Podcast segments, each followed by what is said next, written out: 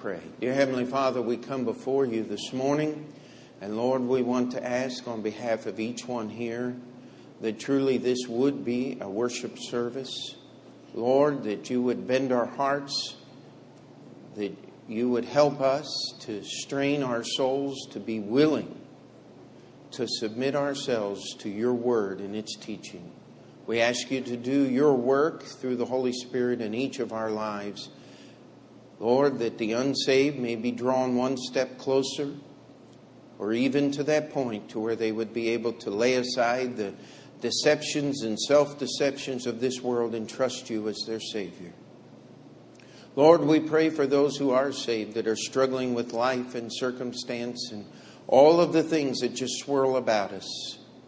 Lord, that truly we would understand and know that you are and that you are good. And without faith, it's impossible to please you. Lord, we ask that we would be able to lift your name up and humble ourselves, that you may be worshiped in this building this morning. And Lord, if it's real worship, it won't stop here, it'll go on through the week. That is our prayer in the name of your Son, Jesus' name. Amen. Nights we've been going through the book of Revelation, verse by verse, and uh, last night we were last Thursday night we were on the third letter or the fourth letter to the fourth church, and uh, we spent some time on the introduction as Jesus introduced himself, and we're going to start Revelation chapter two. Just read one verse there. We're going to be moving through our Bible a little bit uh, today. Uh, we're going to take time to explain each of the texts, but where we're starting here is as in verse 18, it says, And unto the angel of the church in Thyatira write, These things saith the Son of God. Now, as Jesus is introducing himself to his church, as he's explaining things, he introduces himself differently to each one of the seven churches. And today we have kind of a, a secondary uh, goal in the message is one is to teach how to study our Bible. Um, you can sit there and number one, if you want to learn about your Bible, you've got to read it. You got to read it over and over again. And that doesn't mean just sitting there and reading one verse over and over again, though that helps. Uh, that's why we have the Bible reading schedules that we put out. If you follow that Bible reading schedule, yes, I know it is September. Uh, and someone says, it's so far in the year, it doesn't make any difference. No, just pick it up and start today. It will make a difference. Read your Bible. Someone said, That is so much. Uh, let me tell you, if you are in spiritual distress, uh, just like you're in physical distress, what happens? They don't give you just a little bit of penicillin, they give you a lot. Uh, you need a lot more scripture than just the daily Bible reading schedule. I mean, that is, that is not that, that would be barely minimum daily requirements. Uh, when things get difficult in our life, you need to increase your time in the Word. If you read the Bible all the way through, what it's going to do is it's going to familiarize you with the Scriptures so that when you come up to something like this, the Holy Spirit will have something to draw on. My favorite illustration how many of you have ever prayed that God would help you remember things for a test that you didn't study? Now, don't let me be the only one to raise my hand. Everybody has done that. Now, I want to ask you a question Did God answer that prayer? No. God is not going to give you things that aren't there. He doesn't work with premonitions.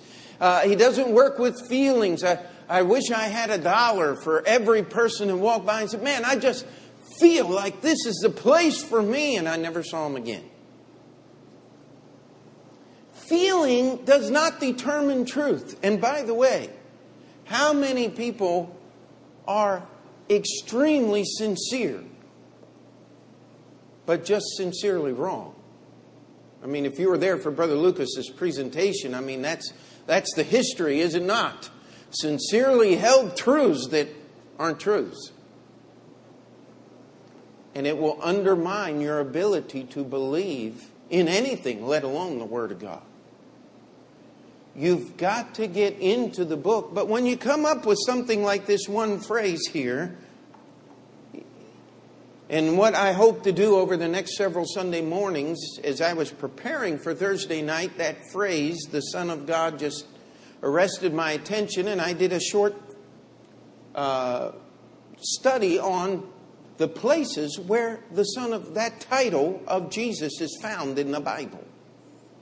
47 times the phrase, the Son of God, is used. And by God's grace, over the next several Sunday mornings, we're going to get all 47 in. Uh, I got them divided up, and uh, and uh, we'll we'll see what happens. Of course, uh, I believe it's uh, Sunday the 18th. Uh, we'll have Brother Dave Hardy preaching for us all day. I am looking so forward to that. But we're going to look at this phrase as Jesus was introducing himself to the church at Thyatira.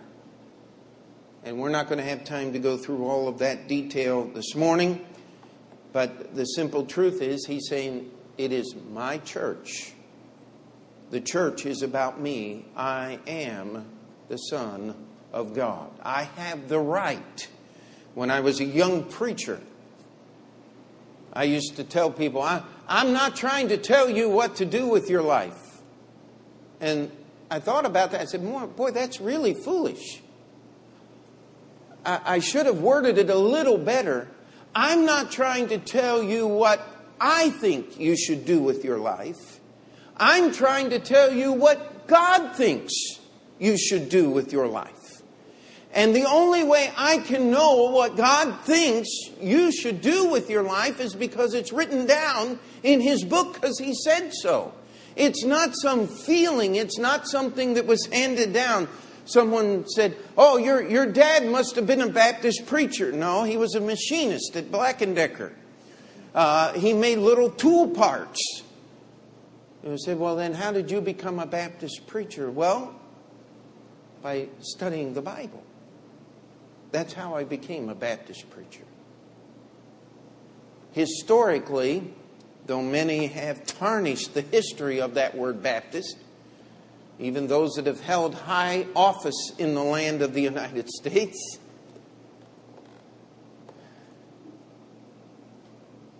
the history of the Baptists have been people that have stood only on the book. They called them people of the book at one time. And this is our book, the Bible. In English, we only use the Old King James Bible. You say, well, English isn't my first language. Well, then let's find a good Bible that comes from the right text and follow it. But as Jesus is introducing himself to this church, he says, I have the right to tell you what to do with your church and your life because it belongs to me.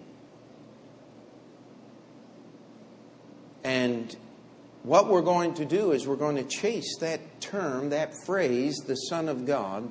And the first place I want us to go is Luke chapter 1.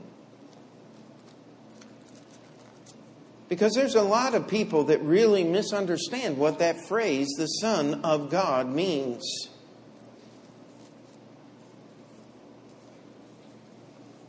It means God in the flesh. It means the physical presence of the Almighty God in a bodily form. People say, I, I, wish I could have just see God sometime. I wish I could just hear Him speak with, with my own physical ears.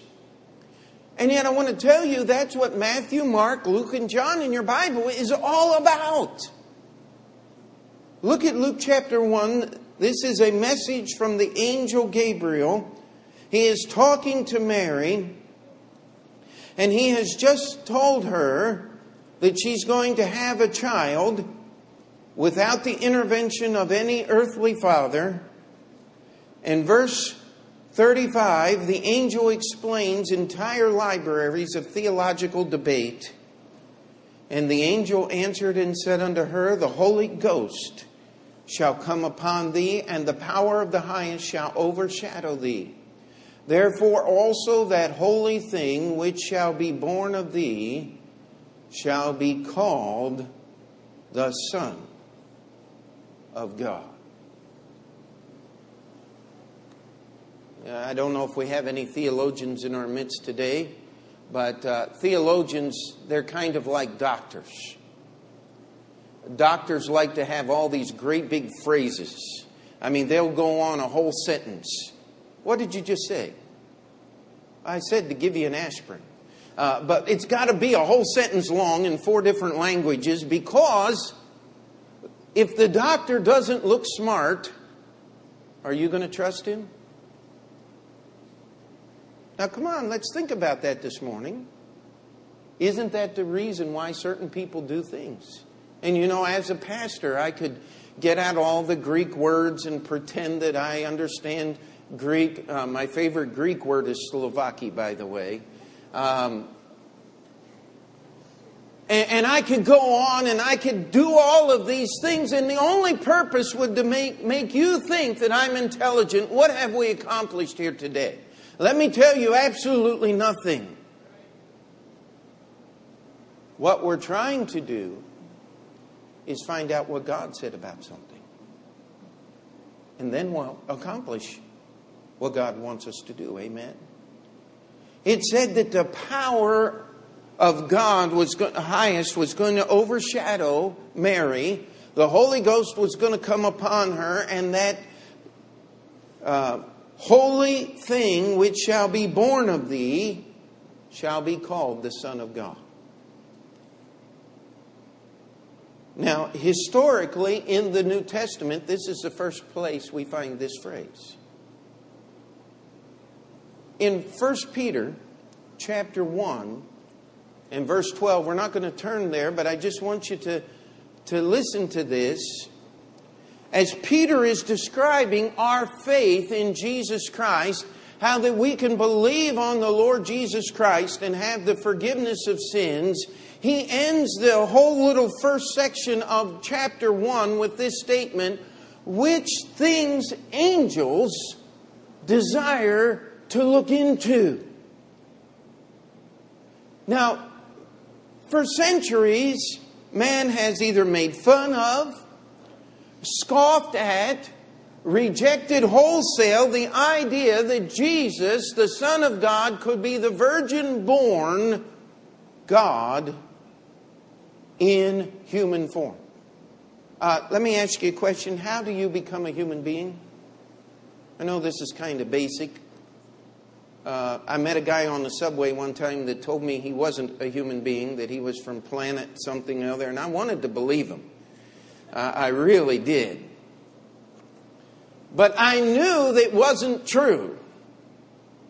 He was just trying to find a new way to break the panhandling law on the subway system. But the simple truth of the matter is, we become a human being by being born to human parents. Boy, that's deep, isn't it? I mean, you got to go to medical school to find that stuff out now, don't you? How could Jesus enter the human race without being born, my friend? Is that not simple? And is it not biblical? God implanted in the womb of Mary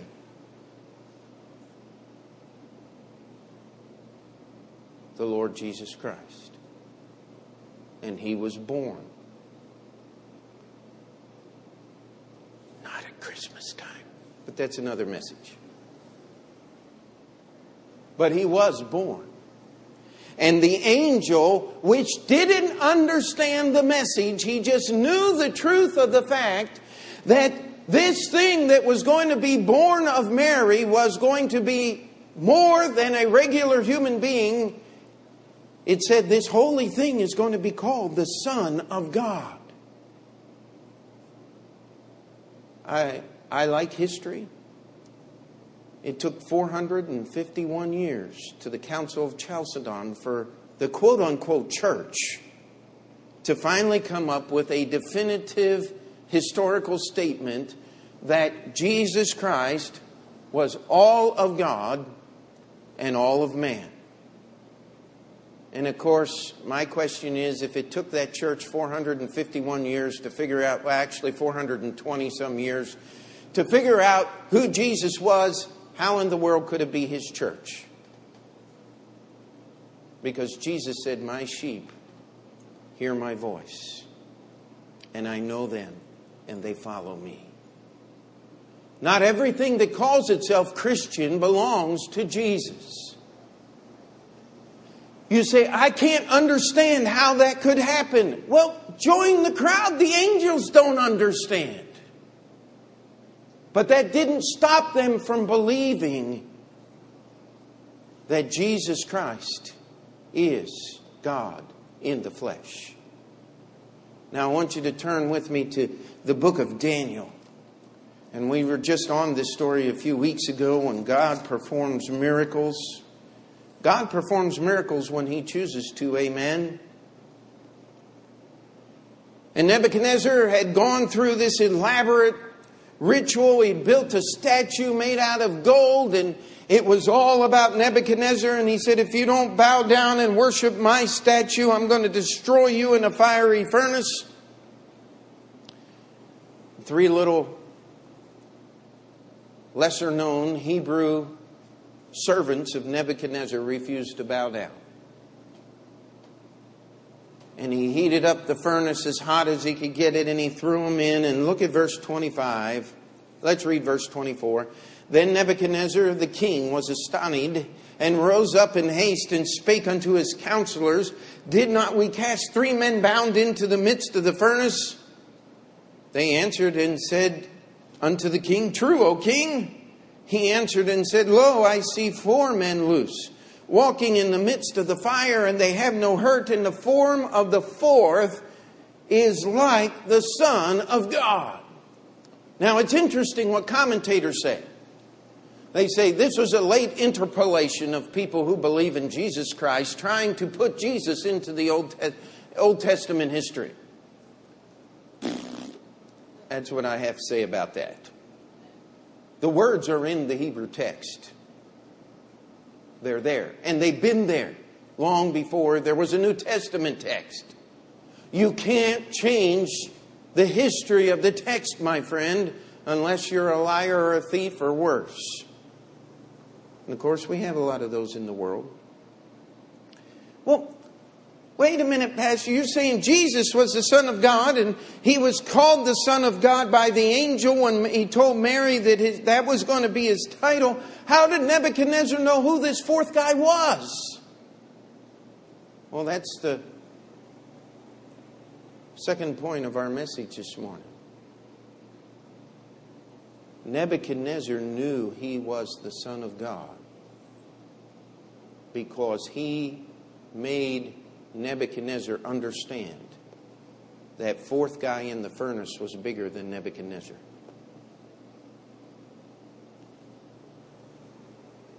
See, look at Nebuchadnezzar's testimony.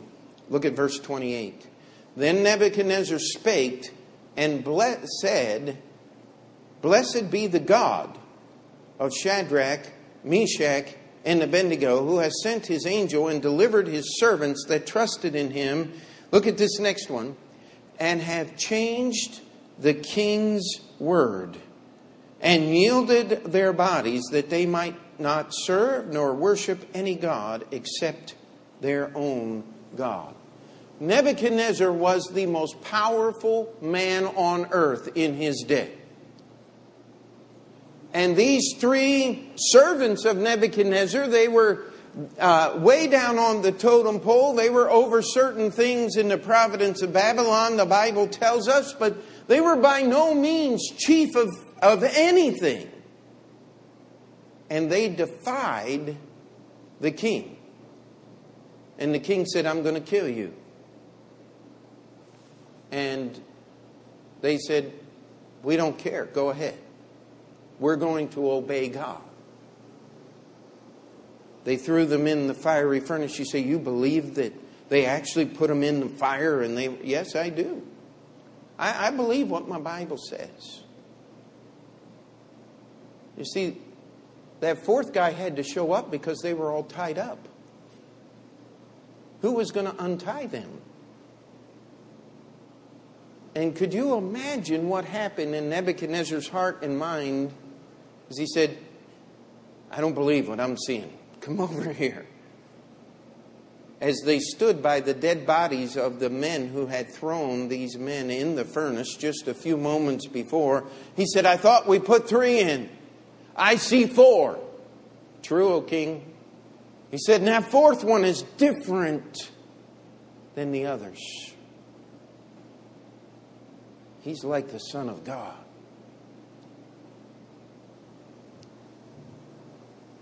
I want to challenge you with something this morning. If an unsaved, selfish, rebellious, idolatrous king could recognize the person of Jesus without being told who he is, why can't we? When we have an entire book called the Bible. Why can't we let go of what we think is true? Why can't we let go of what we understand and embrace the person of the Son of God? There is some evidence in our scripture, I can't be dogmatic, that Nebuchadnezzar did eventually turn from his false gods and believe in the true God. We're not 100% sure. But if Nebuchadnezzar could recognize who Jesus is, why can't we? There's only one answer to that question it's because you don't want to.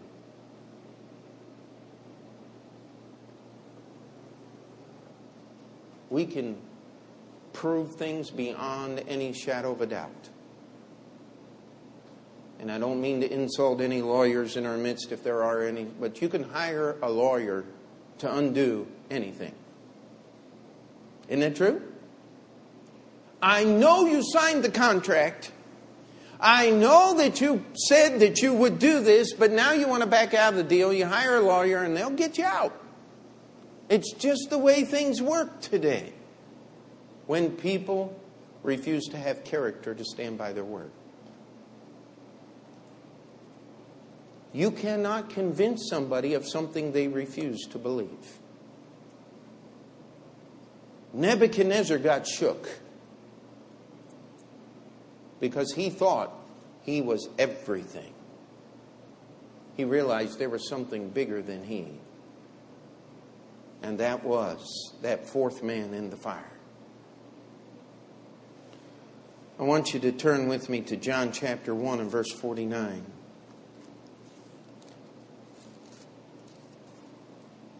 This is an interesting story. John the Baptist had pointed Jesus out and said, Behold the Lamb of God, which taketh away the sins of the earth and sins of the world. And Andrew and Philip had followed him, and Philip goes and finds his friend Nathanael. And Nathanael says, How can Jesus of Nazareth be the son of David of Bethlehem? That doesn't make any sense to me. And Philip just simply says, Come and see. You got to see this guy. And so he takes Nathanael, maybe literally, we don't know, by the hand, but he drags him into the presence of Jesus Christ.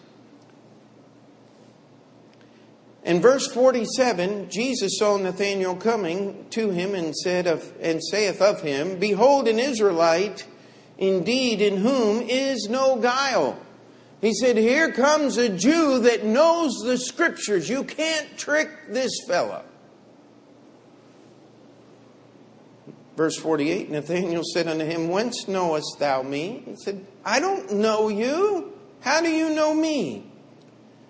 Jesus answered and said unto him, Before that Philip called thee, when thou wast under the fig tree, I saw thee. Nathanael answered and said unto him, Rabbi, teacher, master, thou art whom? What's it say? Can you read that with me? Rabbi, thou art the Son of God, thou art the King of Israel. I want to spend just a few moments on the disciples who actually walked with Jesus. This Nathanael came up to him and, he had just finished giving a theological dissertation to Philip as to why this Jesus could not be whom Philip claimed that he was the Messiah, the Son of God, the King of Israel, the Son of David. And as he's walking up, Jesus said, There is an Israelite that nobody can trick. And he said, How do you know me? He said, I saw thee. Now, this is not astral projection. This is not any of this creepy, wookie dookie uh, stuff that people claim they can do. Let me, let me tell you something. Only God can be in more places than one at the same time. And if you really take it basic and real simple, now this is an oversimplification, I understand, but God is only in one place. It's just called everywhere. Amen? because he is God. And Nathanael said, Thou art the Son of God. And Jesus, even in his admission, said, Because I said unto thee, I saw thee under the fig tree, believest thou? Thou shalt see greater things than these. Jesus said, You just believe me because I told you something that only God could tell you? He said, You're going to see greater things than these. But let's go to Matthew chapter 14.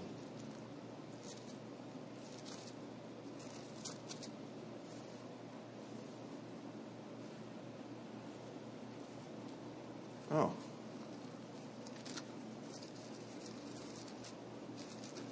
There we go. I knew something looked funny on the page. It was actually in John. Matthew chapter 14. They had been out in the boat.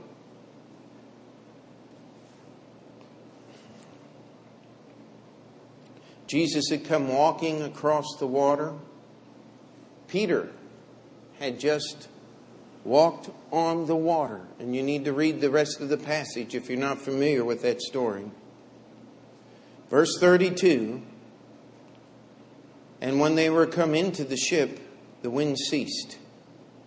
Then they that were in the ship came and worshipped him, saying, Of a truth, thou art the Son of God. Now I want you to get a hold of who these men were. These were the disciples. They had been with Jesus on the mount. He had taught all day. He had fed 5,000 people with a little lunch. He had put them in the boat and sent them across. They had spent all night into the early hours of the morning trying to row the five miles across the Sea of Galilee. And then all of a sudden, with the clouds moving across the moon and maybe the uh, lightning strikes and different things, they saw the figure of a man walking across the top of the water. And no, it wasn't Hollywood. That hadn't been invented yet.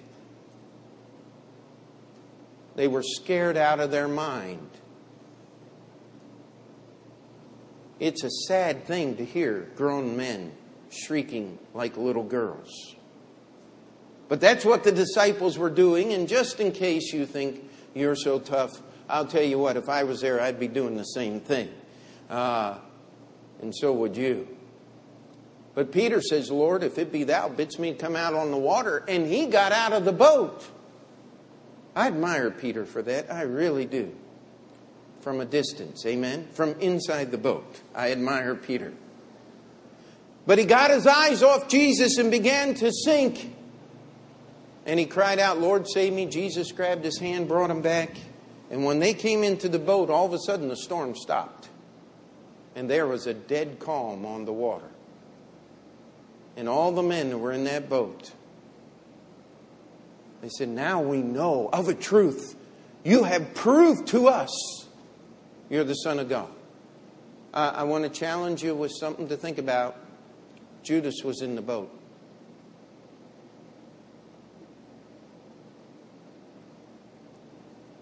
Judas Iscariot, the one that betrayed the Lord Jesus Christ, was in the boat. He said with the other disciples, Of a truth, thou art the Son of God. We have no evidence that Nebuchadnezzar ever made it to heaven, nothing definitive.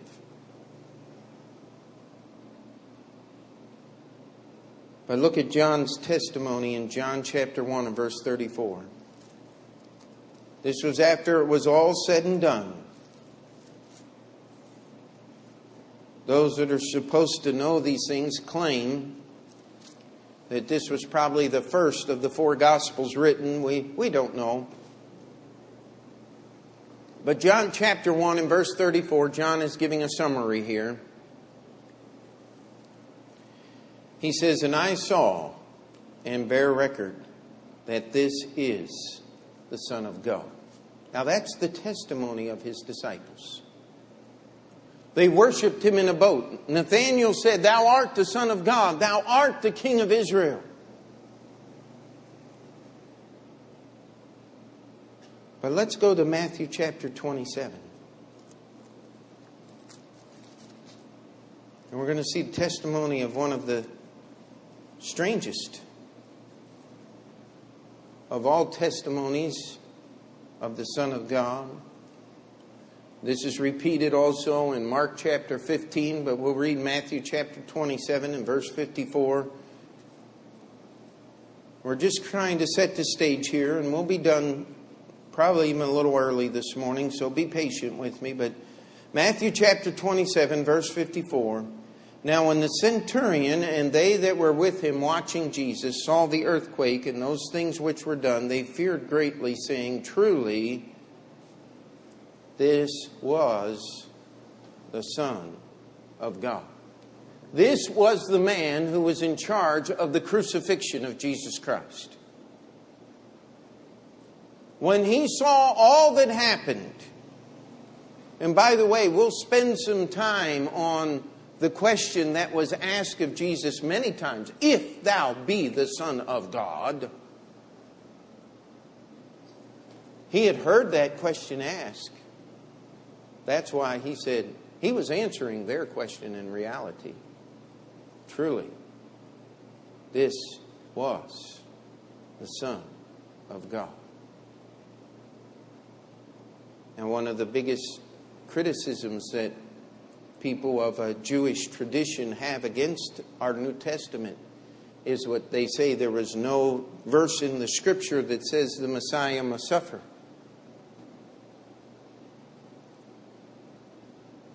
There are dozens, my friend. It's all through the New, Old Testament and the New Testament.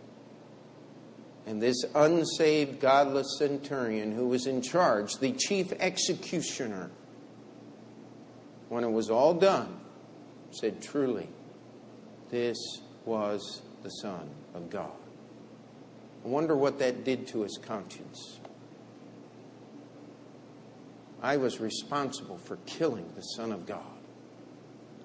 Was he? Physically speaking, yes. In reality, Jesus said, I lay down my life that I may take it again. Only the Son of God could make that statement. Amen. want us to look at one more place. John chapter 9. Have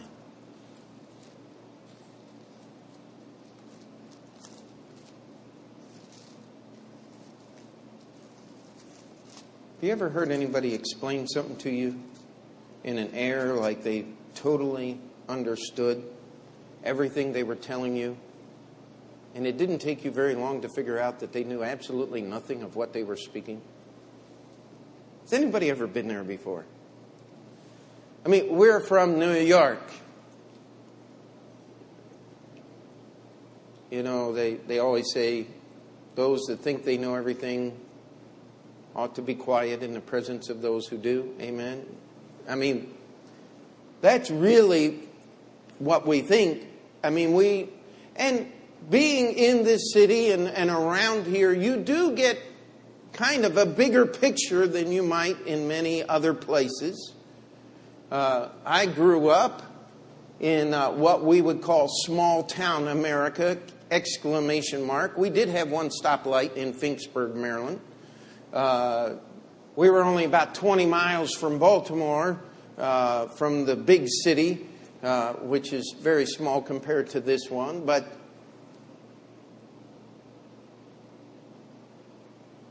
one of the greatest problems when we address this issue, the title, the Son of God, is everybody tells you things that they think and they know, not what they got from the book. Now, what we tried to do is the angel said, That holy thing which shall be born of thee shall be called the Son of God. Nebuchadnezzar recognized that fourth guy in the fire. He said, He's like unto the Son of God. The disciples, John summed it all up. He said, I bear record that this is the Son of God. Even the centurion that crucified him said, Truly, this was the Son of God. But in John chapter 9,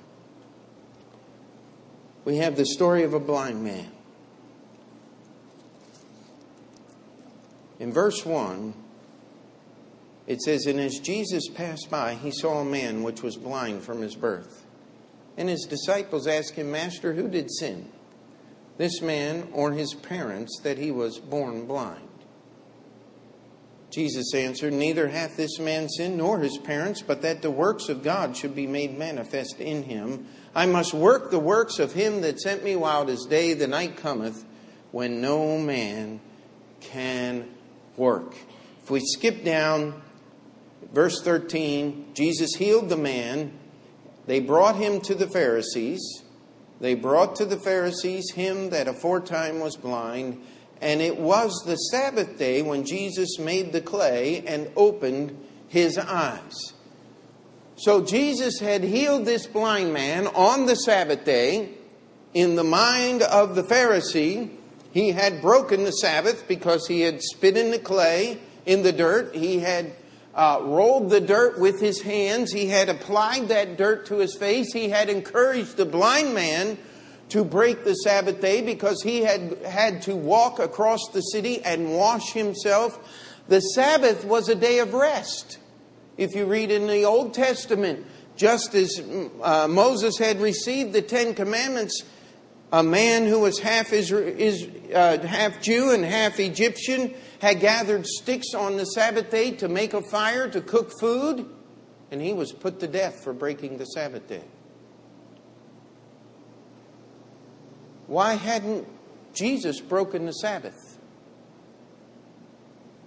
Well, in the law it said if your horse or your animal, your donkey or your cow needs drink, they're not to suffer. You can lead them to watering on the Sabbath day. If your animal fell in a pit, you were allowed to work on the Sabbath day to rescue that animal that it would not die on the Sabbath day. Jesus said, Is it against God's law to heal a man on the Sabbath day to set them free from blindness? Because you'll take care of your animal, but you wouldn't take care of this man. Of course, they couldn't do what Jesus did. But it was very confusing to the Pharisee. You know why? Because they knew everything about the Bible. They had uh, Genesis, Exodus, Leviticus, Deuteronomy also almost said Matthew, Mark, Luke, and John. It wasn't that. First five, five books of the Bible they had memorized. They knew everything there was to know. They were in charge. Not physically, I mean, the high priest was in charge of the temple, but let me tell you something. When the Pharisees started rankling up the rabble or the crowds, they had to pay attention to what the Pharisees did and said, or they'd have a riot on their hands. And so they took this blind man and they had one of the most interesting conversations in Scripture. And I wish we had time to go through it all uh, word for word and evaluate what they said. But finally, the, the blind man looks at the learned religious leaders and said, It's never happened in history that anybody has taken a man who was born blind and given him sight. Only God could do that. And they said, You think you're going to teach us? We're going to forbid you to ever enter a synagogue or a temple or any religious place where Jewish people worship for as long as you live. We are going to excommunicate you for all eternity. And they did. Never again would he be welcome in a synagogue. Never again would he be able to walk through the gates of the temple. If he did, he would be arrested and possibly put to death. We come down to the end of the chapter here. Verse 35 Jesus heard that they had cast him out. And when he, Jesus, had found him, the man that was formerly blind, Jesus said unto him, Dost thou believe on the Son of God? That an interesting question?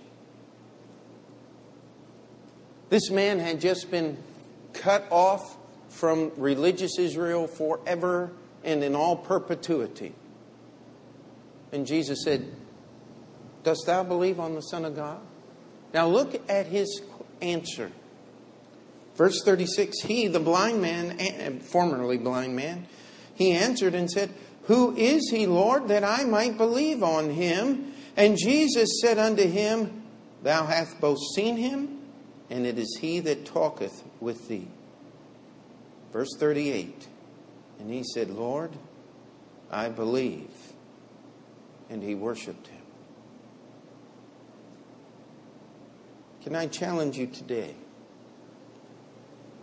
We have no evidence that Nebuchadnezzar truly trusted in Jesus Christ, but he knew who he was. No question about it.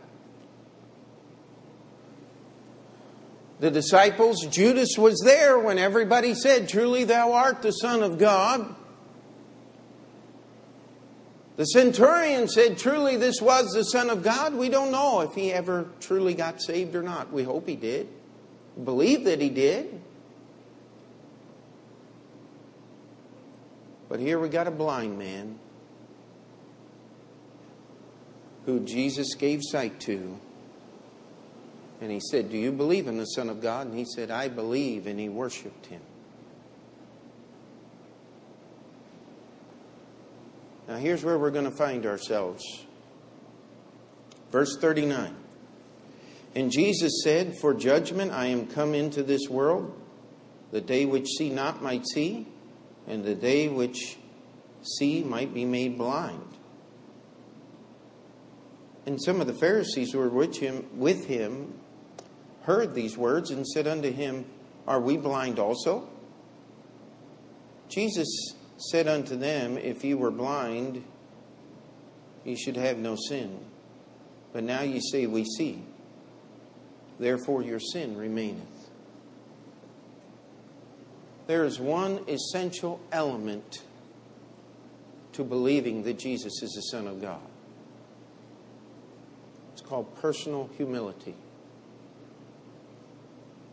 It is getting rid of me. It is exalting Jesus above who I am, anything I can do, anything that I've ever accomplished. We've talked about worship on many occasions. We're trying to worship this morning. Worship is trying to grapple with the person and the presence of God. Now, you get a hold of something that is really heavy above your ability to lift, and what's it going to do? It's going to press you down. It's going to get rid of you. Can I ask you something? It said those Pharisees were there with him as Jesus said unto this blind, formerly blind man who had been kicked out, who had been excluded from temple worship forever. And Jesus said, Dost thou believe on the Son of God? And he said, Who is he, Lord? Jesus said, I am the Son of God. And immediately this man said, I believe, and he fell down and worshiped him. What's the first commandment?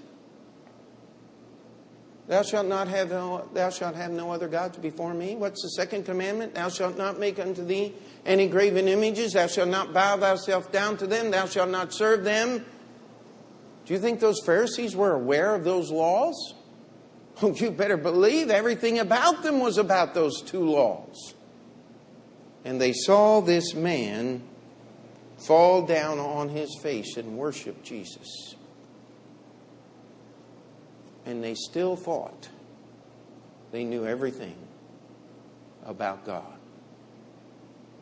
And Jesus said, For judgment am I come into this world. He said, I want to take those that are blind and let them see. And those that think they see, I'm going to make them blind. Boy, that's a scary thought now, isn't it? But let's just boil this down and be done this morning.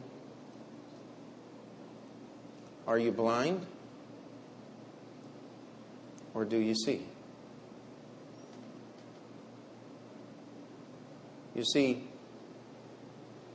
no pun intended, the point is that until I'm willing to admit that I'm blind and that I cannot see and that I have no understanding, I will embrace the Son of God for who He is. And then I will let Him instruct me and direct me. That is salvation. On the other hand, we can approach Him and say, Lord, I've studied the Bible all my life. I've been a religious person. I've done good things. I do my best to maintain good works. I try to help people all that I can. And Jesus says, You're blind. You can't see anything. Because, see, in order to claim that Jesus is the Son of God, you must claim that you're a sinner in need of being saved. That's why he became the Son of God. That's why he took on human flesh. There is no church, there's no baptistry in these verses. There's no organization of man. It is an individual coming face to face with the Son of God and admitting that he is the Son of God and worshiping him as the Son of God. That idea of worship, the word means to kneel down or to fall down.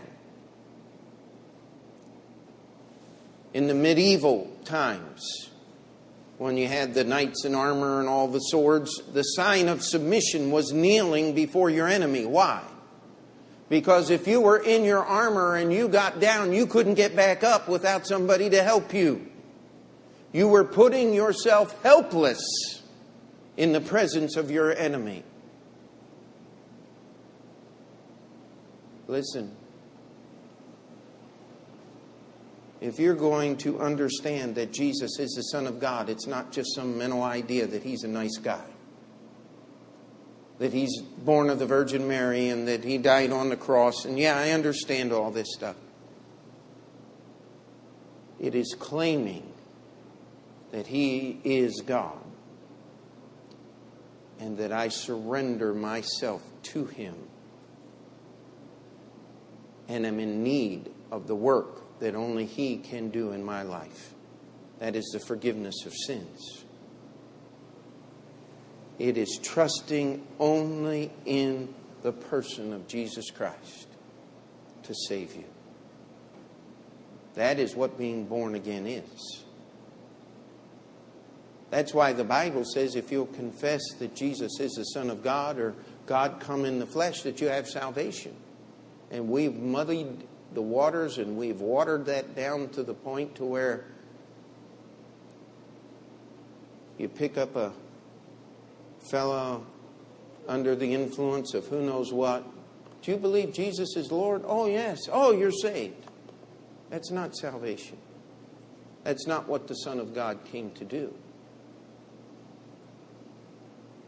This blind man saw. And the great religious leaders that surrounded him as he performed this act of worship did not even take notice that in their minds he had already broken the two first commandments in worshiping Jesus. Now, had he? No, because Jesus, the Son of God, is the God that gave Moses the commandments on Mount Sinai. So this blind man was actually upholding the first two commandments. Now, the question is where are we?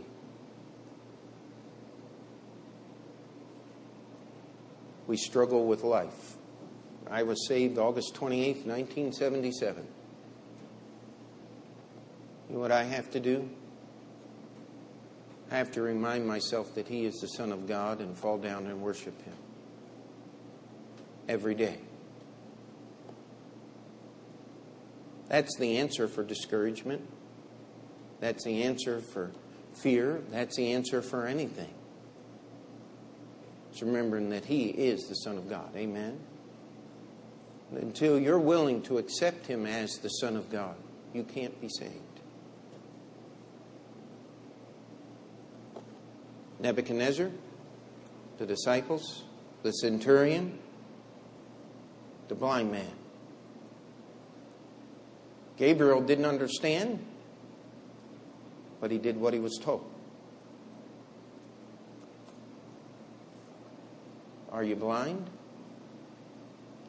Then come to Jesus and get saved. Amen? If you haven't been to Jesus and gotten saved, ask God to help you understand your blindness so that you can come to Him and receive your sight. Let's pray. Dear Heavenly Father, we come before you this morning. Lord, we ask that you would work during this time of invitation. Lord, it's just so inadequate as a human being to present these, the greatest truth in all of history that Jesus Christ is the Son of God.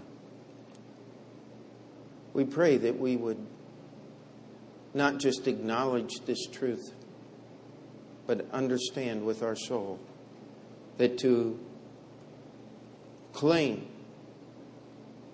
that Jesus is the Son of God, we must surrender all and everything we are. That we must lay ourselves upon your mercy. And the Lord, in the scripture, said, You'll not cast us out.